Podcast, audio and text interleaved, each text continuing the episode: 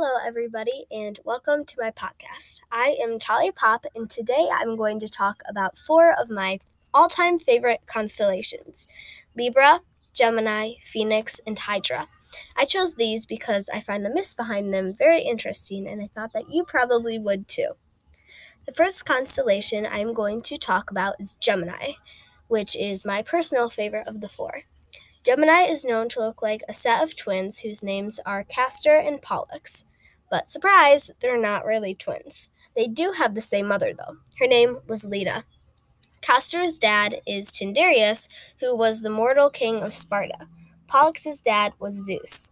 You can locate the brothers in the northern hemisphere from late February to late April past 9 p.m. Gemini is the 30th biggest constellation out of all 88.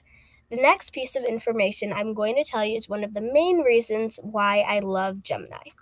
From December 4th through 17th, Gemini has a massive, gorgeous meteor shower that you can see almost anywhere in the world.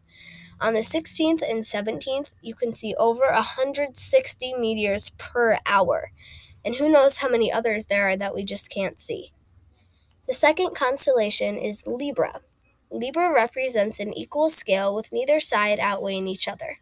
The myth behind Libra fascinates me.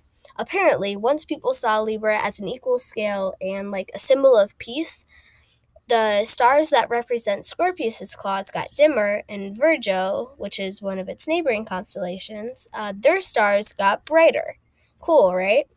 Libra's brightest stars are Beta Librae, Alpha Librae, Sigma Librae, and HD 140283. HD 140283 is estimated to be 14.46 billion years old. But get this the Earth is only 13.77 billion years old. So that means HD 140283 has been in space since before Earth was even habitable. You can see Libra in the southern hemisphere near South Africa and Australia. It is the 29th largest constellation. Now, onto our next constellation, Phoenix. Phoenix looks exactly what it sounds like a phoenix. It's located almost identically to where Libra is located in South Africa and Australia. Phoenix is not the most interesting constellation, but the phoenix is meaningful in many cultures and religions like Chinese, Persian, Greek, Arabic, Egyptian, Roman, and even Indian and Turkish. It represents rebirth and starting a new life. If you didn't already know, a phoenix lives to about 100 years old and then goes to a nest high up in a tree and crumbles into ashes. A few months slash days slash weeks later, it reemerges as a new bird. It is the 37th largest constellation.